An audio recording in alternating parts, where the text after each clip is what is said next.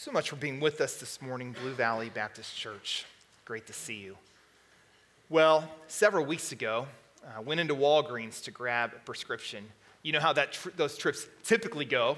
Uh, you don't have much time, and so you're running in. I can't remember if I received the text that said my prescription was ready or not, but I was obviously ready for it. So I ran in, went up to the counter, young 20s guy working. Uh, he and the pharmacist were the only two, unusually so, at this particular Walgreens. And I said, Well, uh, my last name's Ray, here for my prescription. Uh, and he said, Well, let me take a look. Came back. Uh, it'll be five to 10 minutes yet before it's ready. Can you wait? Sure, I can wait, no problem. So went over and had a seat in, in one of their chairs that they've got there. And not 30 seconds later, a lady in her upper 50s, lower 60s, walked up to the counter, same young 20s guy. I'm here for my prescription. Uh, well, I'm sorry, uh, as you know, as you came in earlier, um, I need some additional information from you, and, and um, we haven't been able to process it fully yet in the insurance. And, and she cut him off midstream and said, But I want my prescription. And then as her voice began to get louder. And why in the world do you need my driver's license number? And why would you ask for my social security number? No kidding. I'm not over exaggerating. I'm sitting there watching this happen. Woman, red in the face, angry. And he shrinking back, well, like I shared earlier. And then, boom, she kept going. And then started to really hear it. F bomb, boom, F bomb, boom. Three other customers sitting there along with me watching this take place. What in the world is happening? So, about, no kidding, eight minutes in, I thought, there's no way I'm getting my prescription in five to 10. It's just not happening. So, she stepped over to the side, got on her phone, started making a phone call. I walked up to the counter, the guy crawling out from underneath like this. I said, hey, listen, I understand. Probably not getting my prescription. Uh, do you want me to come back? Yeah, okay. So I left, uh, went to the front where the manager was, uh, and uh, shared with him what I had seen in the back. She had at that point made accusations. I'm suing you, I'm suing Walgreens, I'm suing the manager. I mean, she's just going crazy. And so I told the manager, what she's gonna come tell you isn't accurate. Here's what I saw. And I thought your guy in his early 20s did a great job of handling himself. Now, I was trying to put myself in that guy's shoes, just wondering if I'm standing there, am I going to just sit there and continue to take it from someone who had already come in and probably nailed me to the wall already? Uh, we live in an age of outrage. It seems that a large part of our society, people, have so much anger, so much frustration that it's just bubbling at the surface all the time. Now, normally we don't see it in person uh, up front like that. Normally we see it on social media channels. You can't really get tone of voice, body language, facial expression when you read an email that's scathing or you see these interactions on social media that people are just popping off, just we live in an angry society. We saw last week in 2 Timothy 2 14 through 19, Paul was talking to Timothy, challenging and encouraging him with these who are false teachers who are responding in this way, angry, looking for quarrels, looking for arguments breeding this area, this life of frustration to others who would listen. We saw Paul talking to Timothy and challenging him in the midst of that. Keep your head, endure hardship, make it through it because the way you respond, who you are in Christ, in those conversations, in those relationships, matter. Not just to believers that are around you, but to the lost as well. 2 Timothy 2 20 through 26. Now, before we start, we need to reread verse 19 as was mentioned, Paul expressing to Timothy, but God's firm foundation stands bearing the seal. The Lord knows those who are his, and let everyone who names the name of the Lord depart from iniquity. Paul encouraging Timothy in the midst of all these false teachers as you're speaking truth, as you're uh, dealing with them in the way you need to, as you're holding out your testimony, holding out the Lord, remember your goal with these individuals, whether they truly are followers of Jesus or not, is that they would come to the point of repentance. That is your goal, that you speak truth to them in such a way where they can hear the truth of God, abandon where they were, correct the error, and run towards Him. He continues that theme in these first two verses. We're actually going to read 20 through 26, completing the second chapter. Now, in a great house, they are not only vessels of gold and silver, but also of wood and clay, some for honorable use, some for dishonorable. Therefore, if anyone cleanses himself from what is dishonorable, we will be a vessel for honorable use, set apart as holy, useful to the master of the house, ready for every good work. So flee youthful passions and pursue righteousness, faith, love, and peace, along with those who call on the Lord from pure heart. Have nothing to do with foolish, ignorant controversies, as you know that they breed quarrels. The Lord's servant must not be quarrelsome, but kind to everyone, able to teach, patiently enduring evil, correcting his opponents with gentleness.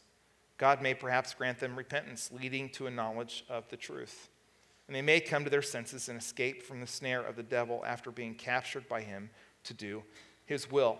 So we see this in verses 20 through 21. There are some within the church who are believers, followers of Jesus, have surrendered their lives, who are being used and utilized in great ways. God is moving and working through them in honorable ways to bring him honor, those, those vessels that are, are good.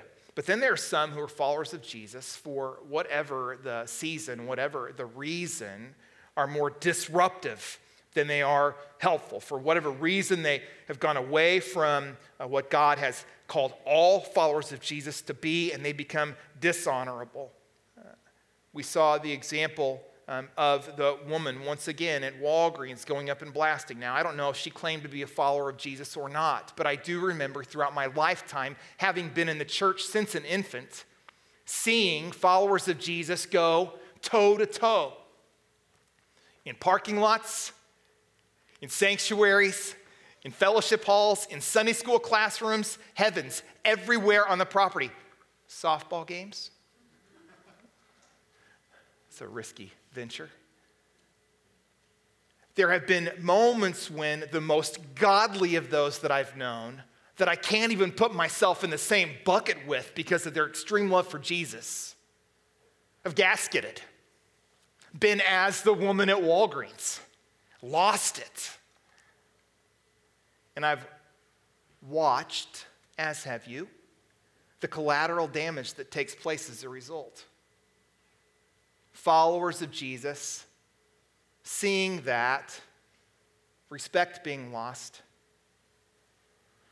becoming more frustrated in the faith because this one whom they had put their hope and trust in or held at such a high mark of pedestal have themselves, as a result, gotten so dismantled, some have walked away from the truth. Sadly so this summer you may or may not be aware of. There was a Twitter battle going back and forth between two prominent Christian leaders, one male, one female, within our, uh, within our country. And it was over an issue, a doctrinal issue that obviously was very important, but because of their going back and forth, the attack gaining more ground from one, attack gaining more ground from the other, that uh, one actually called the other a heretic and the other challenged the other one, basically saying that that individual was an abuser of the spouse and the children. Okay, so followers of Jesus seeing this battle go back and forth, frustrated, disrupted, upset, obviously. But what of the lost and dying world? Well, news channels picked it up because you know Christians, they're all bad news, right? Easy targets. And so, this thing that happened between these two prominent Christian leaders was communicated widely on world channels. And what happened to those who were lost watching this take place? See, I told you. I told you. They're all like that. They can't even get along with each other. How in the world, if they can't get along with each other, am I going to think forever that I'm going to jump into something like that? I've got no interest. Now, I'm all about, at times, doctrinal discussions. Uh, they're important. When it comes to salvation, by grace through faith, Jesus being the only way, absolutely. But it doesn't mean that in those conversations, the vein in my neck has to pop, that I have steam coming out of my ears, and then I blast the person through the wall. Because what does that do to that believer, first and foremost? It crushes them. Whether you're a pastor or not, we are all ministers of the gospel. And what does it do to a lost world? We are to be known as followers of Jesus by what? Our love for Him, displayed by our love for one another. Now, it doesn't mean that we don't hold the truth. Obviously, we do. But even in this setting with these false teachers that Timothy was dealing with, Paul was telling him listen, even with these false teachers, you keep your head because your goal is what? Their repentance, coming to a knowledge of the truth where they can be corrected, where they can become, once again, if they ever were, of God, honorable use. Because the result, if anyone cleanses himself from what is dishonorable, he will be a vessel for honorable, honorable use, set apart as holy, useful to God ready for every good work. And that's the goal. Because there are far more lost than there are saved. Broad is the road that leads to destruction, narrow is the road that leads to life. And if you claim to be a follower of Jesus, you're on that narrow road, that narrow path, and people are watching. Your words, your mannerisms, your social media posts matter. People are watching. Outrage in our society breeds certain things. And, and in this, as Paul addresses Timothy in verse 22, so flee youthful passions and pursue righteousness, faith, love, and peace, along with those who call on the Lord from a pure heart. He was encouraging and challenging Timothy to remember his drive, thriving, was to pursue Christ. I think we can mistake the beginning of verse 22, youthful passions, as Paul's challenge to Timothy to be sexually pure, as he did at the close of the book, 1 Timothy. But actually, in this one, he is telling him, do not be hot headed. Remember who you are.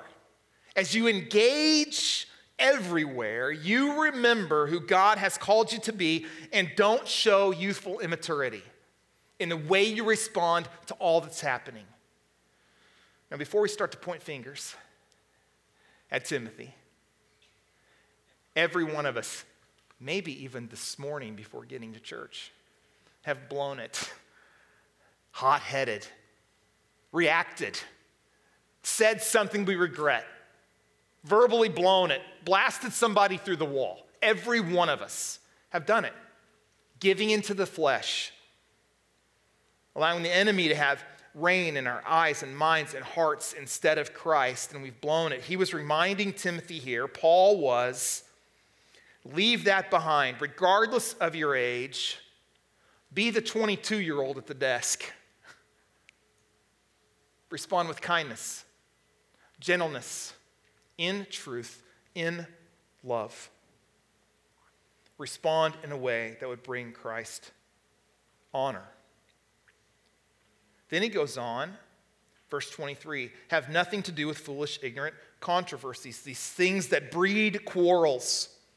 And the Lord's servant must not be quarrelsome, looking for a fight just to have it, but kind to everyone, able to teach, patiently enduring evil, correcting his opponents. There's the speaking of truth. We know Paul didn't back down from that, neither did Timothy, with gentleness. Ooh, that gentleness. Do you remember the verse, Proverbs 25 22? we respond in kindness, giving a cup of water in a situation where it wouldn't be, giving food in a situation where it, it wasn't deserved, our words being kind if someone's strongly attacking us. It's like burning heaping coals on the foreheads of those who are attacking. And so we don't do it for the purpose of wanting to see them totally catch on fire, flame out, and be done and turn to ash.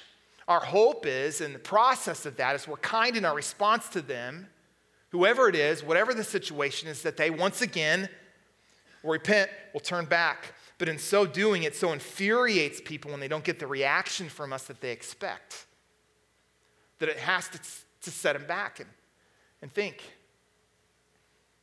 maybe there's something wrong with what I'm doing and saying. And also, before we get too deep into our response, do we remember Matthew 7 3 through 5? Why do you see the speck that is in your brother's eye, but do not take notice the log that is in your own eye? Or how can you say to your brother, Let me take the speck out of your own eye when there is a log in yours? You hypocrite, first take the log out of your own eye, and then you will clearly see to take the speck out of your brother's eye. So when I researched that term log, one of the examples that came up was a railroad tie. So imagine this, not that you could hold it up because those things are heavy, but let's say it's a full on railroad tie, and let's say right now you and I are on stage and that railroad tie is right in front of me. I mean, big, woody, giving splinters. I mean, bad news. And all I can see is this railroad tie. And, and you've got this old uh, little piece of fuzz in your eyeball, and uh, it is driving you crazy. And you've tried to get it out, but you can't. So I say, I'll do it for you. So I grab out my tweezers, railroad tie right in front of me. Okay, get real close. Let me get it. So this is the view. I'm, try, I'm trying to grab that speck. How many of you would let me do that? That would be insane. There's no way I'm going to be able to see that speck. Pride. I'm right, you're wrong. I don't care what the issue is. And I'm going to fight you to the death until you get it. Okay, we've never had conversations like that, right? Let me get my tweezers and let me get at that sin that's just right there, missing this entirety of the railroad tie in our own. Deal with your life first. Get that log out of the way so you can cleanly see the speck in, in your brother or sister's eye. Doing it with love, kindness, compassion, being the hands and feet of Jesus instead of driving him to the ground. That's what Paul was telling Timothy. Respond in that way, leading them to a knowledge of the truth because they're trapped. The trap, I think of a bear trap or a pit. The bear trap being in the wilderness. Uh, we go for a hike one day, we go in the forest, we don't see it, it's well covered up. Boom, a bear trap snags around our leg probably breaks it in the process, can't get out of it, can't seem to pry that thing open. And typically, those traps are tied to trees. And so, even if we try to pull out of there, unless we cut off our leg, we're not making it out, right? So, those who are lost in this sin, who have not come to their senses, it's like they're in a bear trap or it's like they're in a pit and they can't get out 20 feet deep. And were it not for someone coming along with a rope and pulling them out they would have no hope. For God rescued us from the dominion of darkness and brought us into the kingdom of the Son He loved. What is our purpose? To help rescue those individuals who are in desperate need, not only of the truth, the lost of salvation, but believers alike who may be struggling and see things differently. Now, it's not that any of us in this room will ever have the same opinion or position on every topic in our lives. Your favorite color's green. Mine's blue. You like uh, the position of pre trib. Christ will come back before we endure or face anything related to uh, suffering that it talks about at the end times.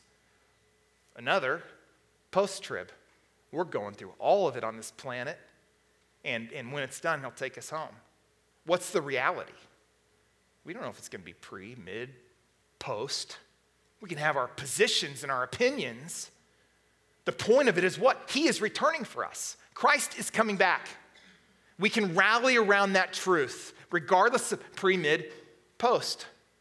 But what happens? People go blow to blow because their position is right. And there's no room for yours. Even though we know Scripture says the only one who knows when he's coming back is God. See, at times, these arguments that we have within, not iron sharpening iron, I'm talking about way beyond that. I'm talking about fist to fist.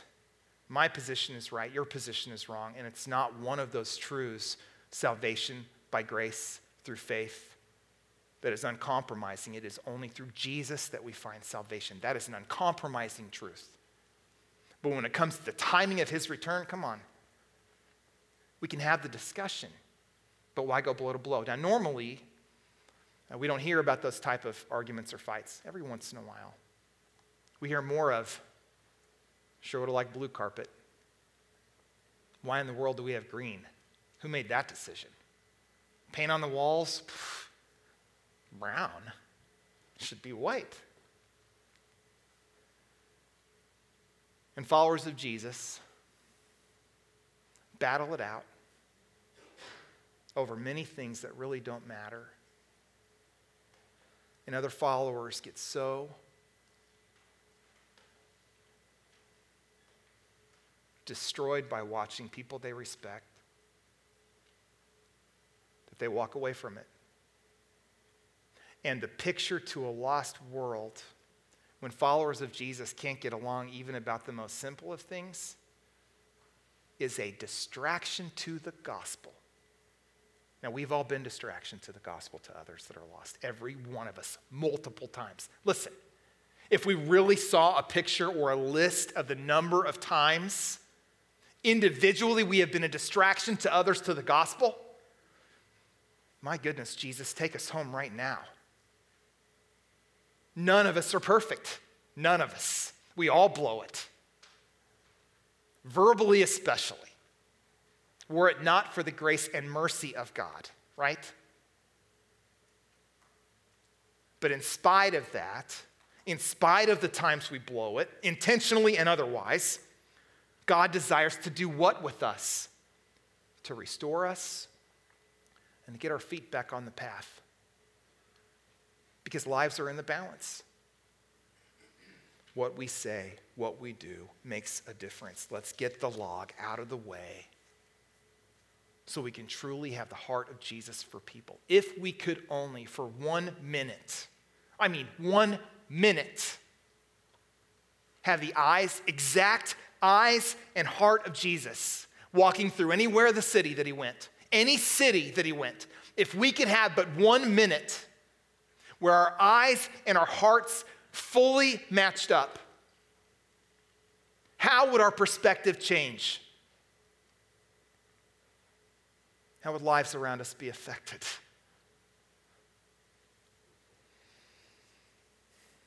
May God do that in us. Christ prayed in John 17 21 that they may all be one, just as you, Father, are in me and I in you, that they also may be in us so that the world may believe that you have sent me. Unity. We have got to remember our spiritual family. We've also got to remember our responsibility. And the point of any time that we talk to anyone, if we see straying, or doctrinal difference, or whatever it is, is to bring glory and honor to the Lord in the way we respond and act. And if they are off and engaged and involved in sin, is that Christ may lead them back. Not that we can drive them in the ground, put the stake, and say it's over. Motive. Being faithful isn't about flying off the handle. Now, there's another verse that's really good for us to remember. Ephesians 4:26. Jeremy actually started off by reading um, during our worship time this morning, the beginning of Ephesians chapter 4, verse 1. But in Ephesians 4:26, uh, the verse reads, "In your anger, do not sin." It doesn't say don't be angry, but it matters where we take it. First and foremost, we take our anger to the Lord. Now, there is a holy and righteous anger. We really saw it fully fledged out once in Jesus when he turned the temples over, or turned the tables over in the temple, if you recall, because they were using that. He called it a den of robbers, right? They, was, they were turning this place of worship into this secularized, God doesn't have any place here, taking advantage of people. And, and Jesus was just fed up. Now, the difference, he was the Son of God. We are not, obviously. And so, uh, our response and reaction not being the same, but, but there are issues in our world that require of us a response. That anger that settles in us, if it not be a righteous anger, is sin. If it is, we take it to the Lord, we leave it with Him, and we still respond with truth, kindness, gentleness, and with love. We have a responsibility to do that. So here's the practical, practical part. It may mean that um, social media channels are not healthy for you. And it may mean that you need to disengage or totally remove those things from your devices altogether. Because what you post and what you say and this person you hold yourself out to be is other than Jesus. And actually, you're a bigger distraction than you are a gospel leader. Maybe that's one of the crosses that you have to bear, even though you enjoy it. Uh, maybe you need to take yourself off period of time forever. Uh, it may mean that you need to have someone in your life all of us need individuals like this who can, when they see us getting sideways or something is happening in our lives, to come alongside, to encourage, to speak truth over, to pray for, to love, and to correct. We all need people in our lives that we can gasket with in safe environments, uh, beyond just driving our car and us being just us and the Lord. Uh, he gives us people in our lives to be able to do that with, that can love us in spite of, help us in spite of, encourage us, tell us truth. All of us need to be more diligent, all of us, including me, in our prayer lives, for one another, and for the lost. Who you are, what you say, how you act, and what you do matters. It matters. Honorable or dishonorable? And in moments of dishonorable, are you quick to repentance or slow? Perfectly quick. As you know, if you've been with us, we've been uh, reading this passage in a, a version, uh, it's actually not a version, it's a paraphrase called the Message, kind of like the Living Bible back in the 70s. But it illuminates words in ways that I believe are very helpful to us. And so I'm going to read this and then we'll pray from the message 2 Timothy 2 20 to 26. In a well furnished kitchen, there are not only crystal goblets and silver platters, but waste cans and compost buckets. Some containers used to serve fine meals, others just to take out the garbage. Become the kind of container God can use to present any and every kind of gift to his guests for their blessing, for their blessing. Run away from infantile indulgence. Run after mature righteousness, faith, love, peace, joining those who are in honest and serious prayer before God. Refuse to get involved in inane discussions, they always end up in fights. God's servant must not be argumentative, but a gentle listener and a teacher who keeps cool, working firmly but patiently with those who refuse to obey. James 1:19 through 21. Everyone should be quick to listen, slow to speak, and slow to become angry because man's anger does not bring about the righteous life that God desires. You never know how or when God might sober them up with a change of heart and a turning to the truth for all of us who got saved. It was a moment. For all of us who have been engaged in sin and have been in this position dishonorable, it was a moment of repentance. Enabling them to escape the devil's trap, where they are caught and held captive, forced to run his errands. We're called to our spiritual family. We're called to great responsibility. Let's pray together.